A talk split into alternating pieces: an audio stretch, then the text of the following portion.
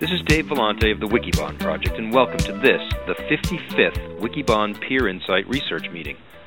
Today's topic is Managing Archive and Retention Risk, Part 1. On February 3, 2009, we were joined by Michael McCreary and other members of the Wikibon community to discuss the state of archiving and retention.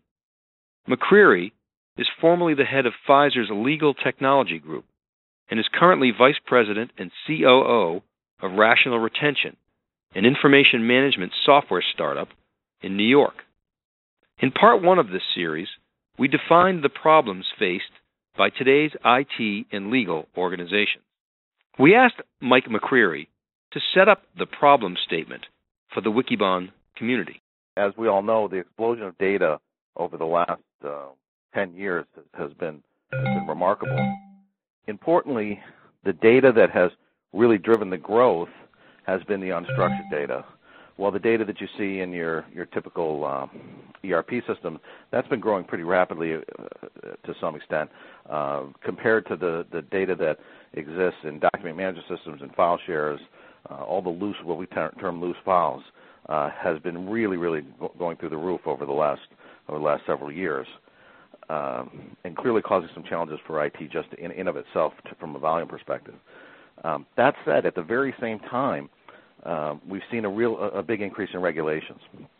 So as Dave mentioned, the Federal Rules of Civil Procedure uh, were changed in 2006, late in December of 2006, to uh, to require that electronically stored information be a component of any civil litigation, and and that was adopted at the federal level, and then is, is now broadly being adopted at the state level, and similar rules we're seeing being adopted uh, internationally as well. Also, though, other regulations such as HIPAA, SOX compliance, um, and, you know, there's there's a host of regulations that uh, privacy things like that have been that have been en- enabled or, or, that have been enacted and and are, are hitting uh, the organization all at the same time while the data is growing. So it's really created a, a, a pretty untenable situation for both the IT side and the um, uh, and the legal side and the compliance folks. Okay, Mike. So what's the strategy users are taking to address this problem? What do they do? Archive everything, and, really, oh, it's one component of, in particular, the the uh, regulatory space that has driven this archive everything, and it's the requirement to preserve data. So what it means is, particularly in in any litigation environment, you have a positive obliga- obligation to preserve any data, any information or files that could be implicated in a particular litigation. So that means virtually everything. Effectively, every file in, in your infrastructure, all petabytes, the entire, you know, three petabytes of data you may have spinning out there, is all discoverable.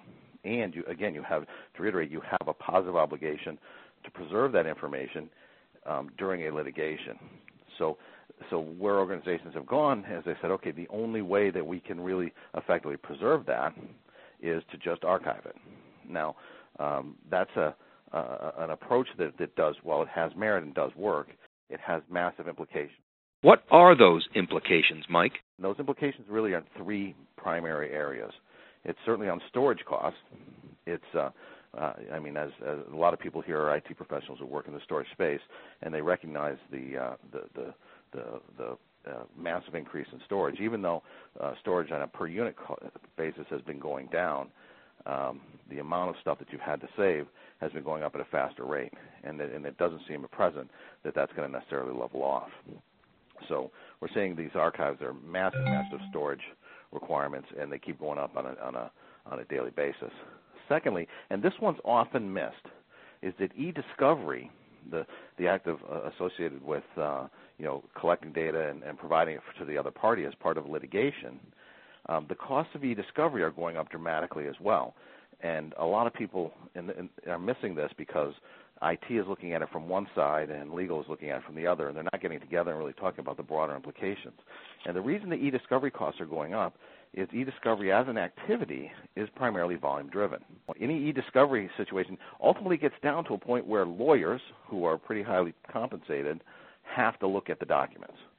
So the the reality is that the more documents they look at, they're getting paid by the hour, and you can offshore it. And there's been all kinds of of attempts at trying to bring down that cost. but nonetheless, um, you have people looking at documents. And when you have people effectively turning pages on tens of millions of documents, the litigations we, we, we're starting to see, there are litigations that are getting into the hundreds of millions of pages or half a billion pages. So you're having to have lawyers look at that. Those costs are, are, are, are incredible. So again, storage is, is certainly one driver. E-discovery is another one. And then the the other one, and it's a little little more subtle, and it's more of a risk perspective, is of course having a bunch of documents around that can be used by a clever, a clever plaintiff's attorney uh, can be they can be used against you. Even organizations that are are, are well behaved and playing by the rules, which we hope that everybody is.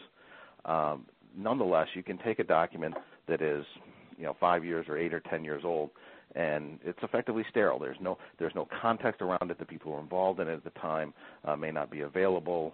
Um, it may have been just speculation, but they can a, a really good plaintiff's attorney will take that document and will weave a story around that document and will weave a, uh, a basically their own reality around it. And again, that puts an organization at risk, no matter how. And and if there is no legal obligation to retain that document, and there is no business obligation to retain that document, um, there's no reason that it necessarily needs to be sitting around. So what you've got here are massive uh, increases in, in costs and risk due to archiving everything. Michael, share with us, if you will, some of your experiences from your days as a practitioner at Pfizer. What was your role there? I was responsible for putting in a very, very large email archive. And when we did that, we went at, when when we knew and had I've done the calculations um, what it was going to cost us. And we knew that what we were doing was a very tactical approach. And, and we also knew that in order to take it to the next level, we needed to have ways to segment that archive, to understand it by content, and then once we could understand it by content, we could then execute appropriate retention activities associated with that data. We then heard from Mike Versace, an IT practitioner who gave a perspective from the financial industry. Another part of the problem that uh, we've seen, at least in the financial services community, has been one around definition. Now, this we've used the term unstructured information here, or unstructured content, unstructured electronically stored information.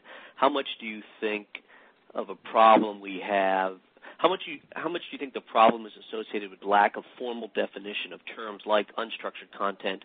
What is a business record? What is an artifact? What is a, a transitory record? How much does that contribute to the problem that you just described? That's a really good question. I think it contributes tremendously to it.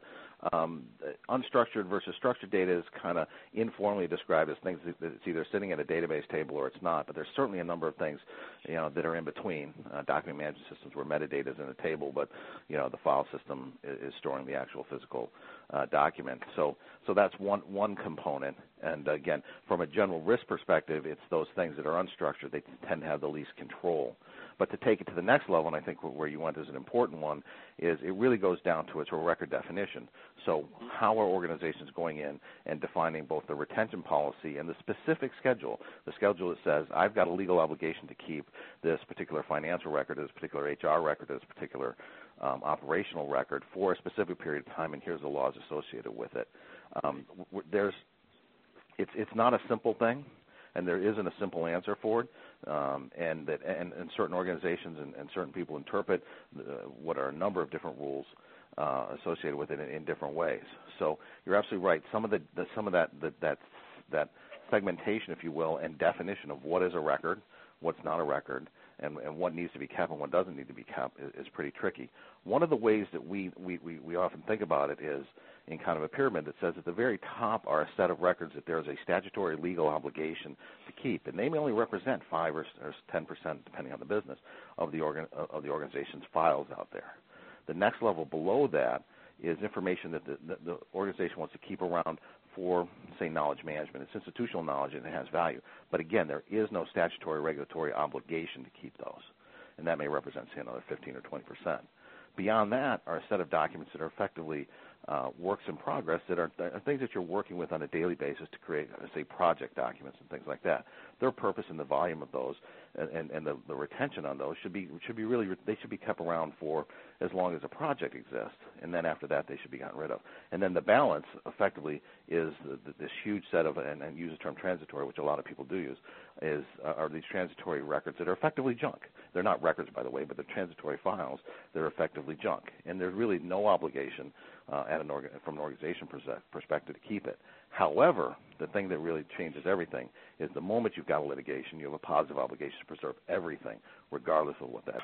Is this consistent with what others are seeing in the Wikibon community? Mm, yes and no. Hi, David Berman. How are you? Great. Hi, Dave. Good to talk to you again. yeah, it's good to talk to you, Dave.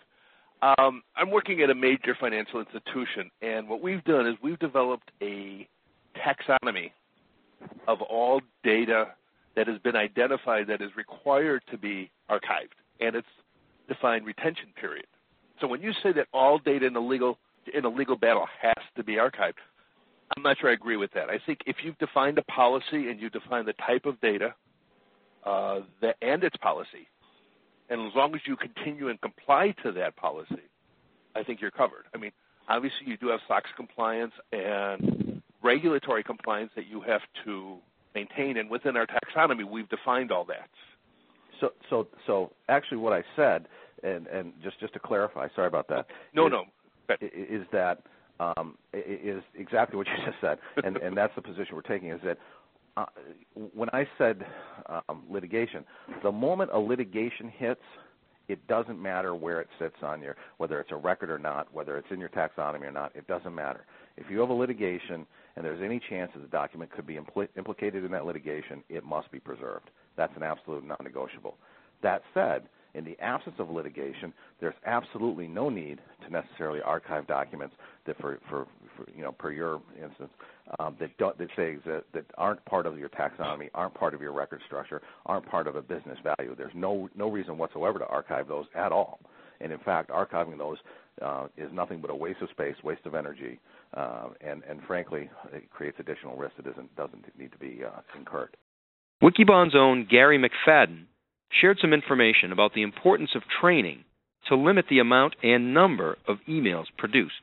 There are consultants out there that have done ROI and TCO studies that say that 20% of emails are unnecessary to even be written, and that uh, uh, the step you want to take even before you figure about uh, figure about uh, how you uh, build a defensibility strategy, or you build a taxonomy, or uh, whether you're going to save or delete emails, is whether you're going to create them at all.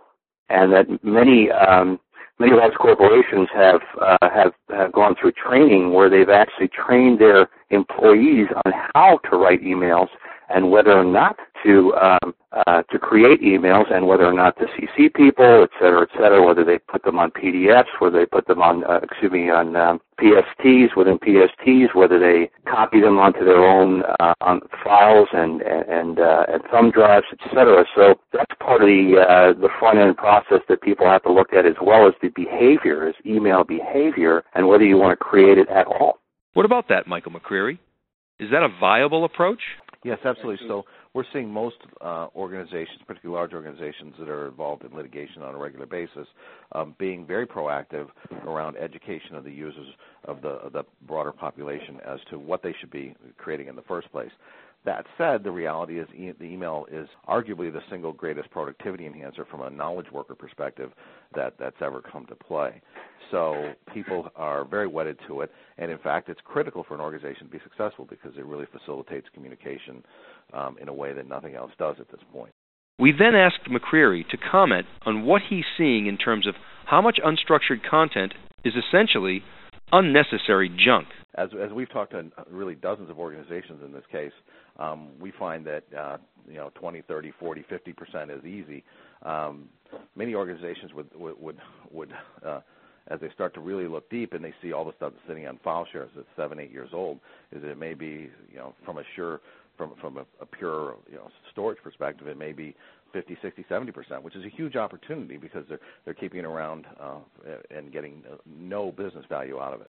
Mike, how are companies dealing with things like legal holds and how does this contribute to the problem? The, the, the general methodology we see this day uh, the, today in terms of how you, you execute the your preservation obligation, that hold obligation, is to send a note out, which is yet another email, if you will, uh, to send an email out to all the people and says uh, anything to do with, in my old world it would have been uh, Celebrex or Cox 2, anything to do with this drug or this this product or this this this this action that the, the organization is taking, you need to make sure you keep any document associated with it. That tends to really drive two behaviors, and neither of them are what we want. One, uh, people panic and they just say, I, geez, I got four of these in the last three months, or, and I actually have 12 of these, and you know what? I don't know what the heck I'm supposed to keep and what I'm not supposed to keep. I'm just going to make sure I never delete anything. and I'm going to put it all in my PST. Again, massive volume that drives up the cost of e-discovery later.